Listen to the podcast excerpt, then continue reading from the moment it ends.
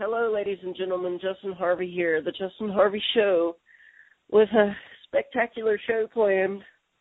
Because you all know that Bloodsport is my favorite film. I'm excited to bring uh, yet another actor from that film, Nathan, to the show. Welcome, Nathan. How are you doing, sir?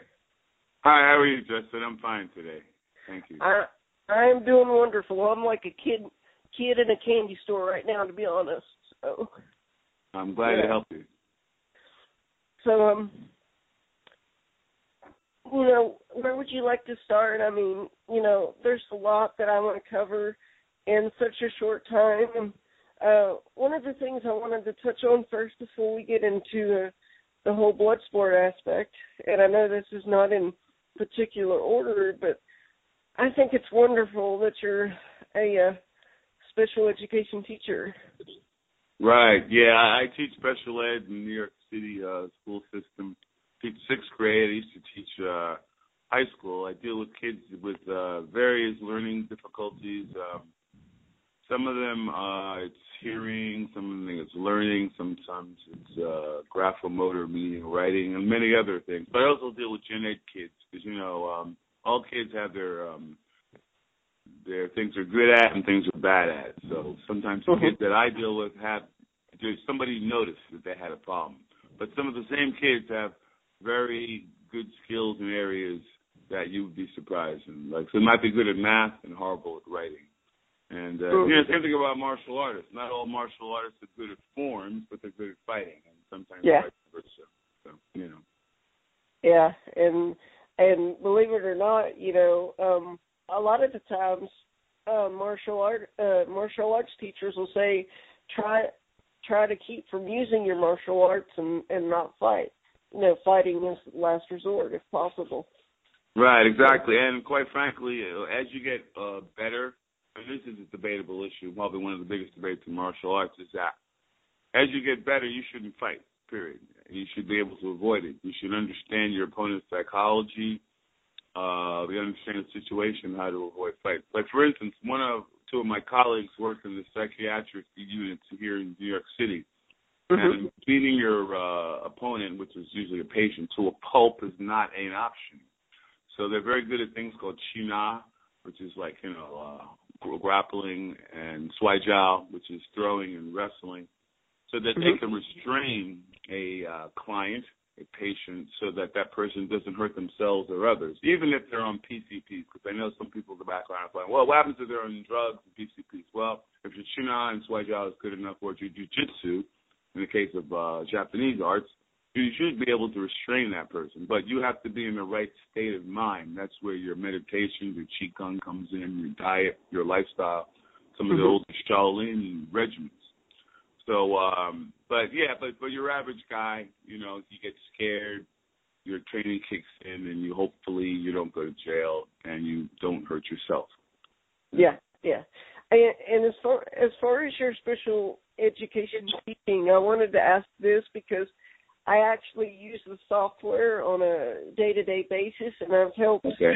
the company, you know, find bugs in the program. But uh, do you use Dragon NaturallySpeaking with some of your uh, special ed students, or? I know I know that tool, and I don't use it too much because the school's not paying for it. I'm paying for it, so I might have it on Ah. one computer that Uh-huh. I pay for that license, and you know I'll do text to speech. I will change the uh, audio settings, or you know, um, try to use it. But usually I use some of the free software that's out there on Uh-huh. like open source software that's not as many features as Dragon Speech, but it does the job.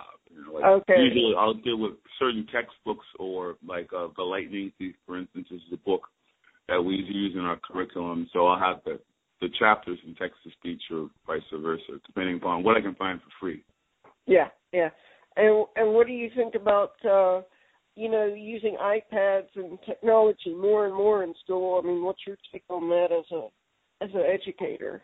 Well, you know, we do use a lot of uh, uh, iPads and uh, laptops, and I find that iPads are good, but sometimes the proprietary nature of the iPad OS impedes my ability to use it in different platforms. So I might have a, a program, let's say something called uh, what is it called? I I iReady, which is a, a curriculum associates, and they have some really great apps that you can use on the Mhm. laptop. But because Apple doesn't have Flash, the uses Flash, sometimes I can't show the animation or the Yeah. interactive uh, technology on an iPad device. So I'll have to use a um, you know Windows-based machine. Okay. Yeah, but yeah, I mean, I, I love using technology in general, but because of the Mhm. budget of the school, we have this bring your own thing, which some schools will bring your own equipment. And I could Yeah, only bring so many laptops or or iPads. I don't. I actually don't buy iPads as a sort of religious issue, but uh my colleagues state that they're going to convert me. You know, like yeah, any day now, any day now. But uh Yeah. we use both. We use iPads, we use Windows, and I've even tried Linux.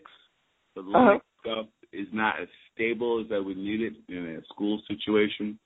Mhm. So, but uh Linux, some schools use Linux when they can, but uh, usually in general, I use a couple of laptops and um, either the curriculum associated software or iReady or Go Math or you know. But my favorite tool is something called OpenEd.com.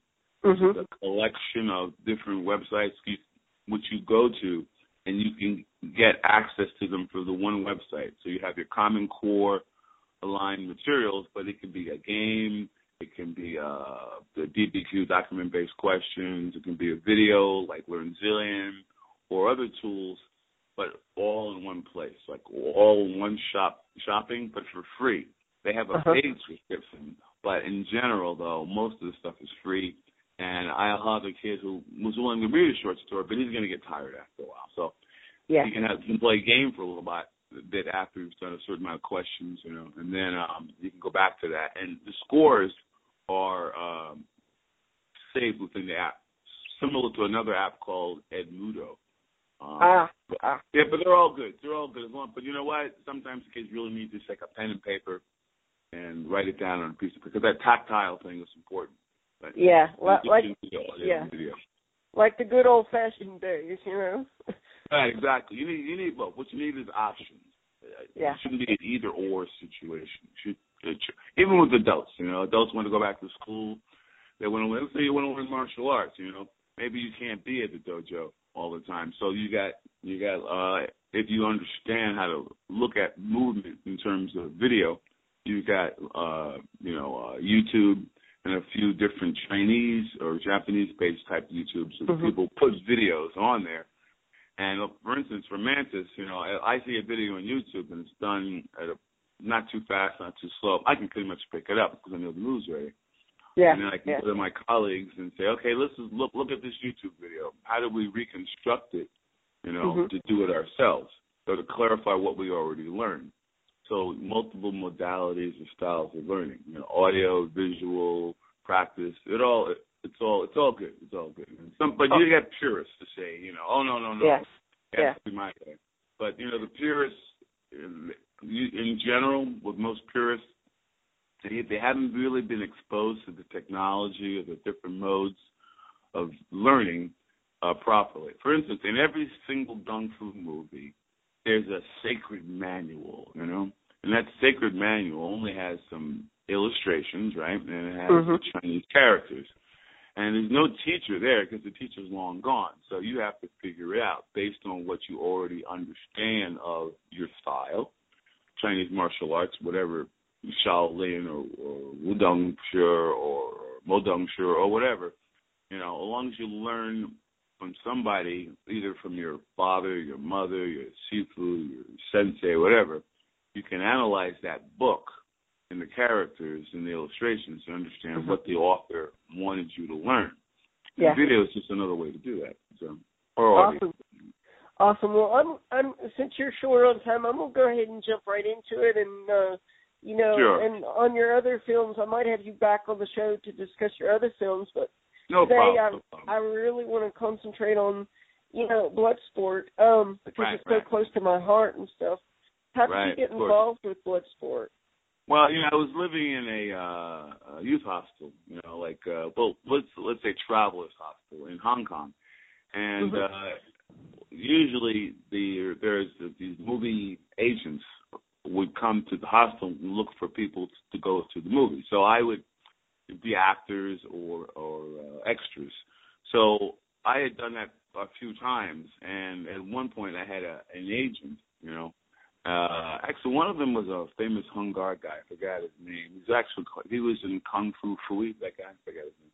But if you look up that movie, people listen. Well, oh yeah, I know him. You know.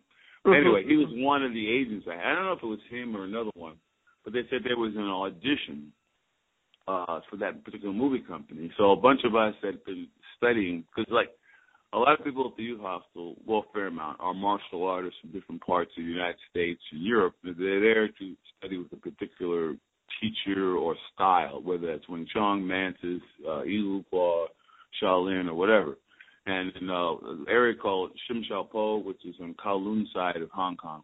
A lot of us would stay in these youth hostels. So you would either have an agent or a one of the movie casting people would come to the hostel. So we went to an audition, a bunch of us, and uh, I got picked from you know the group, and uh, it was really rare because that particular movie they wanted us to sign a contract that said we wouldn't ask for money later, which was quite unusual because the Hong Kong yeah. movie companies never bothered with that sort of thing. So we knew it was an American movie. And then, uh, you know, so we, yeah, we did the audition, and then, you know, we went through a, a process of, uh, you know, uh, going from there to casting, and then to the, the location. Now, I, I I I do realize that you have like a like you have like a smaller part where you fight on that island, you know. At the yeah, yeah, I have a small part. Yeah, small part. Yeah, was you was you hoping for a, a bigger role than that, maybe to actually have a little bit more time in in the film, maybe even you know be part of the fights that took place in the film, or. Well, I mean, they what they did is they had the script, right? And mm-hmm. uh when they casted us, they were casting us for particular roles, uh particular characters they fit. And it was kind of interesting because it was out in the in the new territories, I believe, in the sort of really foresty area, and um, and you know the casting guys, a lot of them are Chinese, and they did, or particularly Cantonese, and their English was good or not so good.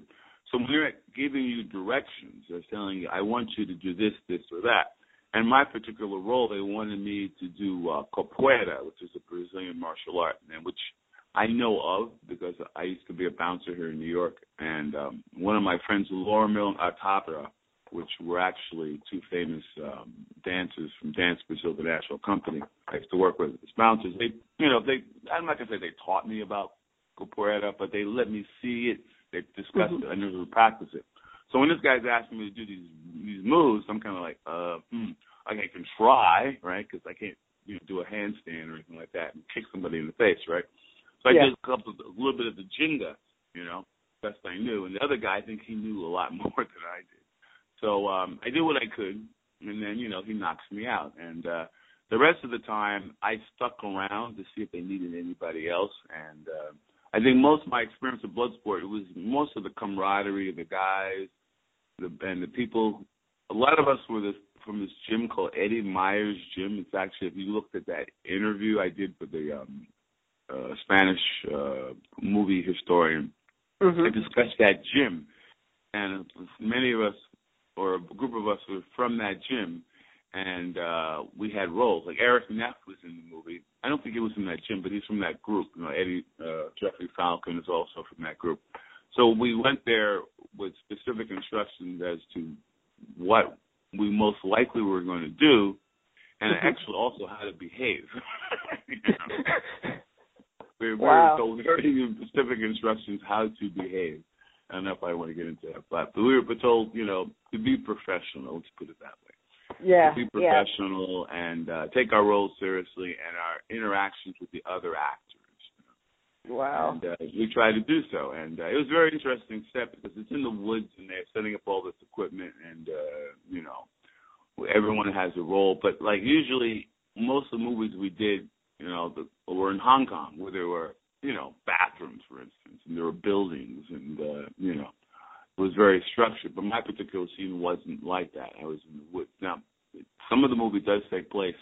A lot of it does take place in structured buildings and particular locations. Yeah, but mine was a little yeah. bit more rural area. Yeah, and I, I've heard that some of it David Worth told me that some of it was actually filmed in Thailand. Some of it too. Like exactly, some of it was filmed in Thailand, right? So I mean, think of it. That's the beautiful thing about movies. You don't really know where all of it is done. I mean, I mean today it's not unusual, like uh, Star Wars or whatever, to be filmed all over the world. And same with that movie. Some of my movies also were filmed in Macau, but also in you know new territories in Hong Kong. But yeah, uh, the movie was you know well put together considering how many places it was done. And I was only asked to do that one particular scene, and then I just stuck around. But I wasn't there many days. I was there a couple of days. Eric was there a lot more because he had more to do. Wow! Wow! Yeah. Actually you should actually get in contact with him. He'll tell you all about uh, that coconut that he had to split open and how that was done. But yeah, I'll, I, yeah. I, I won't let him. Uh, I, I'm not gonna like you know. I let him have the, the pleasure of telling about that.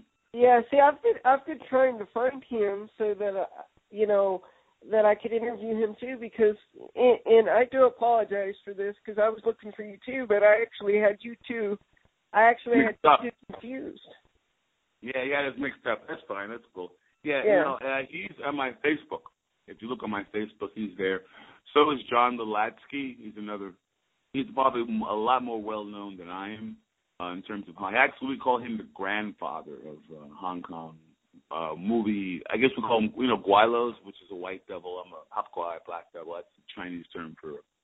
Uh, Mhm. Or you should be called. You should be called Hopion, like Black American or, or white or white American. But anyway, the point is, um, on my Facebook, there's quite a few people there from the movie or from the Hong Kong uh, era.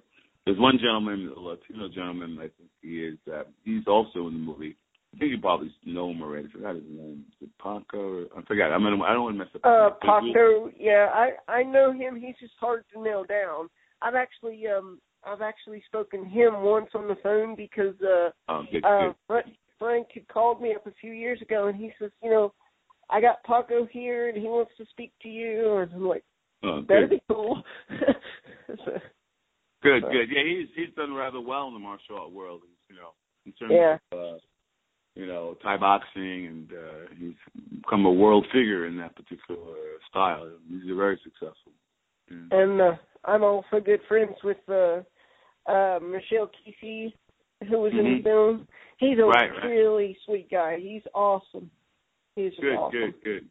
Yeah, it's funny. A lot of these guys I haven't really talked to you've talked to more than I have, uh, which is interesting. But you know, the thing is, like that movie for me was one of a few movies I've feel like there's a profile for me, and uh, what is it, IMB something or other that. Uh, Yeah, movie- Internet Movie Database. Yeah. Right, and it's only got about I don't know five movies. and I did about twelve actually, and the, but you know, I, when you're doing these movies, it's just a payday for me. It's like you know, go over here, jump over that, it, you're gonna get hit, blah blah blah, and then it's done. You just sort of go back to your regular job. I was working in a couple of bars and um, down in the what is it called Central, which is a part of Hong Kong Island, and. uh so I wouldn't really think about it. And it's actually that Spanish that gentleman from Spain did the interview. He really forced me to go back and scratch my memory and think about all these movies and look what pictures and photos I had. Because I just basically forgot about most of them.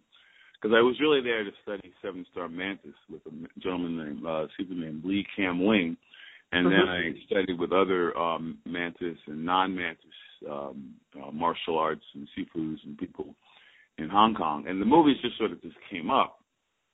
But I'm glad he made me do that because you know by looking back at that data, I was able to remember people that I had forgotten about. Then Facebook became this major social media uh, keeping contact tool. So I found some of these people and we reconnected. You know, it, I mean, it, I've even sort of not really reconnected, but I went back and tried to keep up a little bit with Donnie Yen because I knew Donnie Yen from uh, Mhm. from Hong Kong too, but not from movies, but from the gym. You know, he used to Yeah. go to and uh, you know, from the nightlife. I used to used to go to the same uh, nightclub I went to at one point. Wow. Wow. It's Hollywood called Hollywood East. You can actually, if you find Johnny, you can ask him about Hollywood East. Wow. He's he's a great breakdancer, by the way. Awesome. And I was I was gonna tell you a few years ago I was up in uh uh Buffalo, New York and Mhm. I loved it. it. I spent a week there and I absolutely Oh, okay. loved it. Was I hope it was uh, uh summer or spring because it's quite cold in winter. Well, actually, actually, I made the mistake of coming during the winter, and Ooh. I went to Niagara Falls and wow. froze to death. I was like, uh-oh. yeah, you, you're braver than I am. I would never go during the winter. It's much too cold. No, I'm not that brave, but no way. but hey, right. got to give you credit for you know going up there. Yeah. And New York's a great state. Um, you know, we, most people think about New York as New York City, but New York mm-hmm. City is just a small piece of the state. And upstate, there's a, a great terrain and places for vacations and camping and farms, and Native American reservations, and just all sorts of activities that you can do other than New York City. And of course, the New York City Travel Bureau is probably upset with me right now, but hold on. But uh, yeah, yeah, yeah. But uh, since you since you have to go here, sir, I'm gonna go ahead and wrap up the show and. uh Right. I, I've got a few yes. minutes.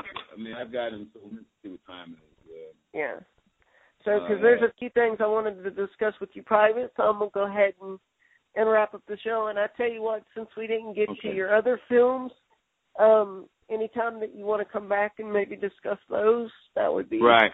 Right. Wonderful. I mean, I mean, the thing you'd probably be mostly interested in, or your or your listeners, would be the sort of the the background of the Hong Kong movie uh, we call Gweilo scene of the actors and their stories and mm-hmm. you know I don't think that's been told too much and not too many guys would or talk about it. There's a couple of people that are really interesting in that sort of uh, sort of background scene that you know don't get discussed enough. Yeah, yeah, absolutely. And uh, do you have uh, any final thoughts from the audience? I, I would say that you know if you have a dream, uh, go for it.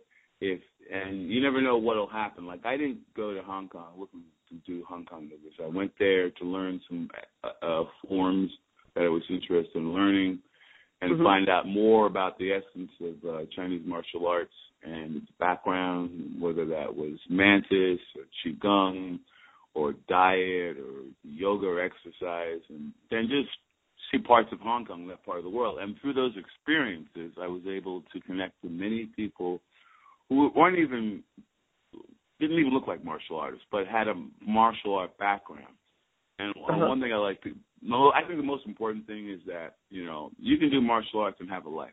You know, a lot of people in, in Hong Kong, they're not movie stars, they're not sifus or teachers. They're just people who have a job and they go to the park in the summertime. I mean, in the in the morning or after work, and they train. And some of them train a lot more than any teacher because they do it for themselves. Mm-hmm. And they're creative with their practice, and it extends their lifestyle. I mean, their their life and uh, their health, and it makes them calmer, healthier, more open people. And I think that's the art of the martial art. You know, I make a big difference between martial uh, craft, which is that teaching and you know, uh, keeping the tradition going and the art. The art mm-hmm. is how mm-hmm. you integrate martial arts into your life and the people you deal with and the people you uh, love or respect and how that martial art, you know, makes you a better person. I think that's the real art of it. And that's, I can't tell you how to do that. That's something you have to find yourself. But, uh, absolutely. Know, We're all on our own spiritual journey. I mean, right, exactly. Mind, body, and spirit. We have to find our own uh, path and way.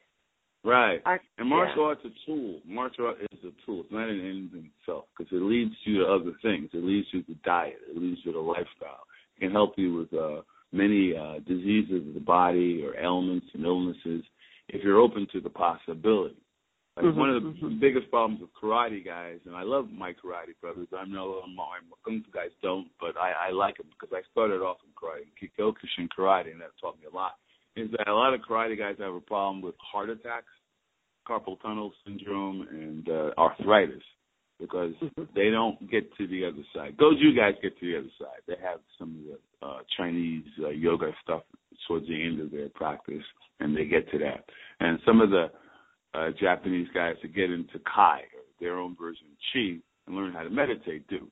But the guys that are just military focused, sometimes they don't last too long. And they have the skills, they have the technique. They just have to look at more at how their art is well rounded.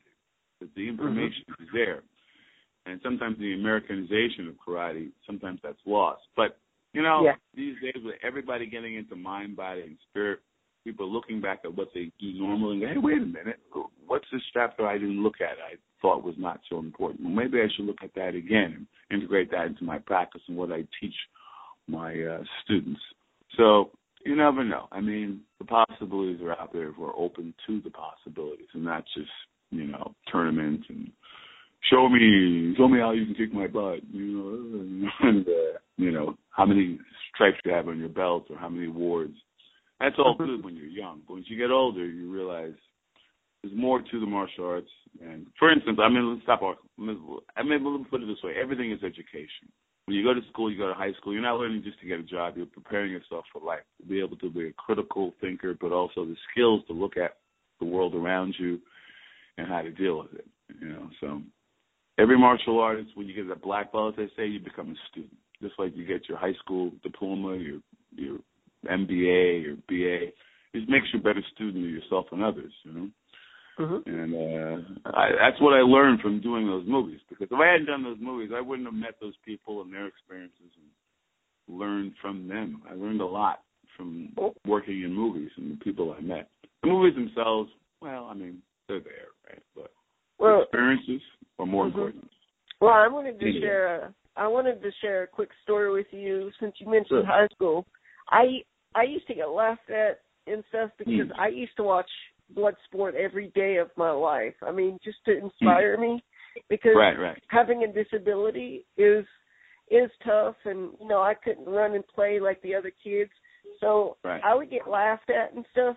But look at where I'm at today. I'm actually hanging out with the stars, so to speak. you oh, know, it's, thank you, it's thank awesome. You. Yeah, it's true. I mean, you know, you use Bloodsport as a portal, as a doorway to other experiences and people and uh, knowledge of the world. But if you look at the movie just as a movie, well, it's fun. Somebody wins, somebody loses. But if you look deeper into the movie, obviously you've found more things. And if you look even more deeply than you have in terms of context of the way the subject matter of the movie and the culture that you know uh, pr- promoted that sort of practice, You'll learn more about the world in the news today and politics and how people deal with conflict and you know the whole competitive thing and how to resolve problems. Yeah, it's a it's a metaphor, I guess I say, right? So. A- absolutely, you know it's it's it's amazing and and um you know me starting the show years ago, I actually I actually had you know a mission in mind to give back to the martial arts to let people like you tell their stories before this gets you. lost. Yeah. Uh, thank you, thank you. Yeah, yeah. We, I'm sure I can say, speak for my colleagues that we appreciate the interest and the support because sometimes you do these things and then uh, you want to share the thoughts, your ideas, your experiences, but there's no uh, vehicle for doing that. And uh, yeah. appreciate you creating a, a vehicle so that we can share our ideas and thoughts and memories. It, it's it's totally my pleasure. So, I mean, because technically you've you've been you've been in my living room for the past thirty years. So yeah, it's a that's one way to look at it. Yeah, yeah. I hope I've been a good guest. so, but uh, I'm gonna go ahead and wrap up the show, sir. And uh, okay, no problem. I hope you will be returning, and uh, you know, sure. guys, thanks for listening. Tune in next time. This is Nathan Chukwueke in New York, 2016. Just interviewed a few minutes ago by Justin Harvey about my experiences doing the movie Bloodsport, in which I had a small role, but I had some great experiences during my time doing that movie and others. Thank you, Justin, for the opportunity to discuss some reflections on that movie. And I support your show, and I wish you the best for the future. And I look forward to speaking to you again. Thanks again, Justin.